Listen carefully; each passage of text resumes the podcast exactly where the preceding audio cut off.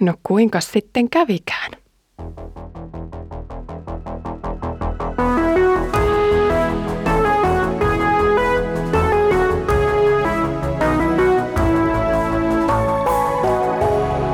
Kirjoitusten pauloissa. Lämpimästi tervetuloa mukaan Kirjoitusten pauloissa podcastiin.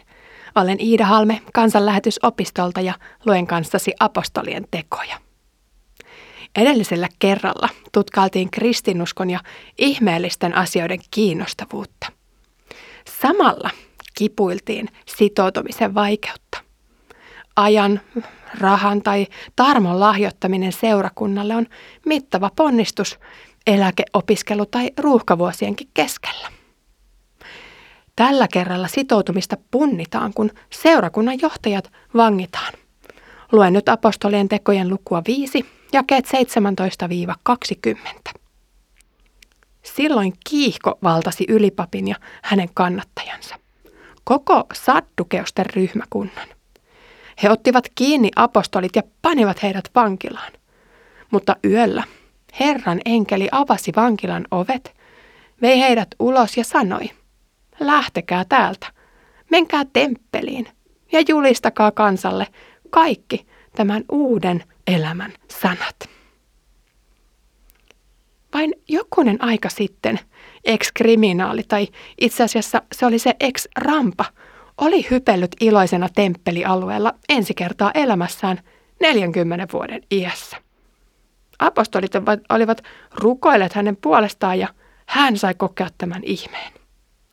Tästä hyvästä työstä apostolit oli kuitenkin vangittu. Heitä oli kuulusteltu ja heiltä oli uhkailtu.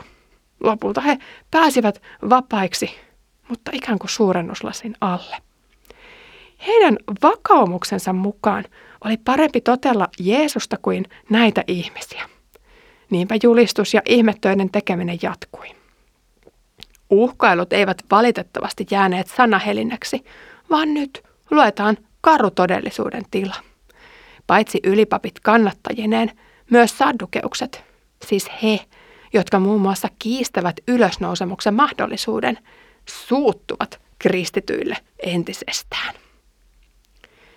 Kun viha, suuttumus tai tekstissä mainittu kiihko valtaa ihmisen, hänen on pakko ryhtyä toimeen oikeaksi näkemänsä asian hyväksi. Siinä missä vammaisen lapsen äiti taistelee leijonan emomaisesti lapsen oikeuksien toteutumisen puolesta terveydenhuollossa, koulussa tai hyvinvointiyhteiskunnan tukiviidakossa, nämä miehet olivat liikkeellä pyhällä asialla. Heille temppeli, usko vanhassa liitossa esiteltyy Jumalaan, Mooseksen laki, isien perinnäissäännöt ja monet muut uskoon kuuluvat asiat olivat äärettömän tärkeitä. He olivat valmiita puolustamaan oikeaksi näkemiään asioita, sillä he olivat täynnä kiihkoa. Kiihko on alkutekstissä kreikaksi tselos, ja se merkitsee uskonnollista pyhää kiivailua, puolueen mieltä, kateutta, kilpailuhenkisyyttä ja säännön rikkomisesta syntyvää raivoa. Tunnelataus on siis kova. Tässä ei taistella oman, vaan kollektiivisesti oikeaksi koetun asian puolesta. Se voi merkitä eri henkilöille eri asioita. Jollekin esimerkiksi Jumalan nimen pyhyyden puolustamista, ylösnousemuksen tai neitseestä syntymisen mahdottomuuden todistamista, salaliittoteorioiden kiistämistä tai eläinten oikeuksien puolesta taistelemista. Nämä taistelivat nyt asiansa puolesta kasvotusten apostolien kanssa, kun taas tänä päivänä monta peistä on väännetty sosiaalisen median alustoilla. Tekstissä ei nyt suoraan viitata aiempaan keskusteluun, mutta asetelma on asiayhteydestä täysin selvä. Kun äsken on nimenomaan kielletty puhumasta Jeesuksen nimissä, nyt apostolit jäävät kiinni tämän kiellon rikkomisesta. Julkisesti ja itsepäisesti he ovat jakaneet oppinsa, he ovat jatkaneet sen levittämistä ja he ovat pistäneet piut paut johtajien kielloille. He väittävät, että ylösnoussut, kansansa hylkäämä Jeesus olisi parantanut ison joukon sairaita, riivattuja ja vammaisia. On vaikeaa selittää kansalle, mistä tässä on kysymys, ja siksi on turvallisempaa hylätä oppi Jeesuksesta. On parasta siis unohtaa koko Jeesus, kun hän nyt kaikeksi onneksi on kadonnut maisemista, vaikka vielä on selittämättä, miten hänen hautansa voi olla tyhjä. Apostoleilta oli melkoisen uhkarohkeaa pysyä julkisella paikalla avoimesti julistamassa Kristusta ja ylösnousemuksen voimaa. Salomon pylväikkö oli temppelialueella. Kiivasluontoisen kansan keskellä oli todettu, että alueelle tarvitaan myös omat järjestyksen valvojat, joita kutsuttiin tuolloin nimellä temppelivartijat. He vahtivat, etteivät pakanat tai raajarikot ujuttaudu pyhälle alueelle – he valvoivat, ettei alueella levitellä väärää oppia, vaikkakin juutalaisuus oli jo jakautunut erilaisiin puolueisiin. Tai niin kuin sananmukaisesti siellä lukee haireisisiin, eli harhaoppeihin. Eri puolueiden väliset kiistat loivat jännitteitä, kipinää ja ajoittain fyysisiä kahnauksia.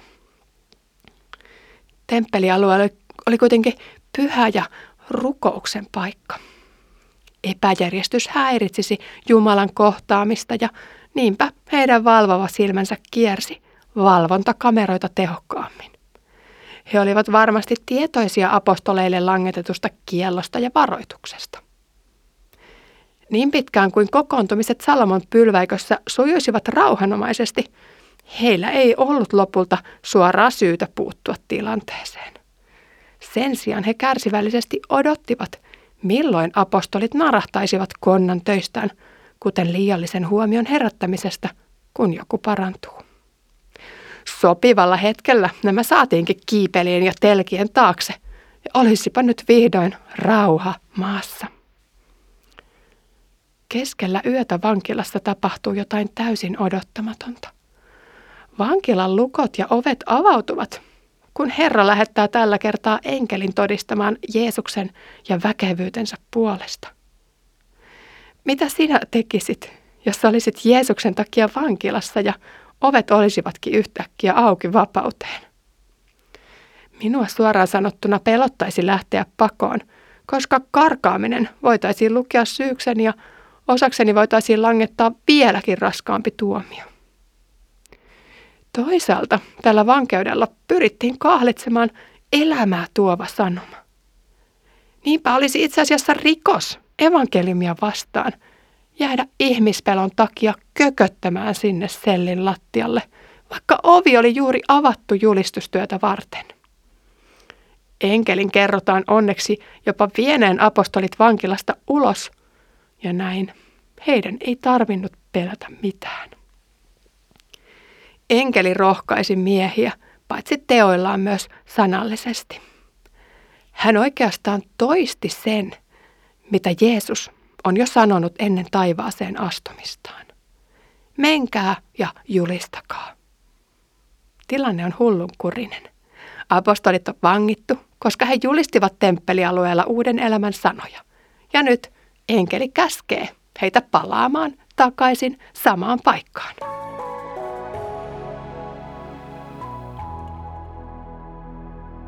Olisiko ollut viisaampaa vaihtaa maisemaa ja mennä vaikka temppelin ulkopuolelle puhumaan?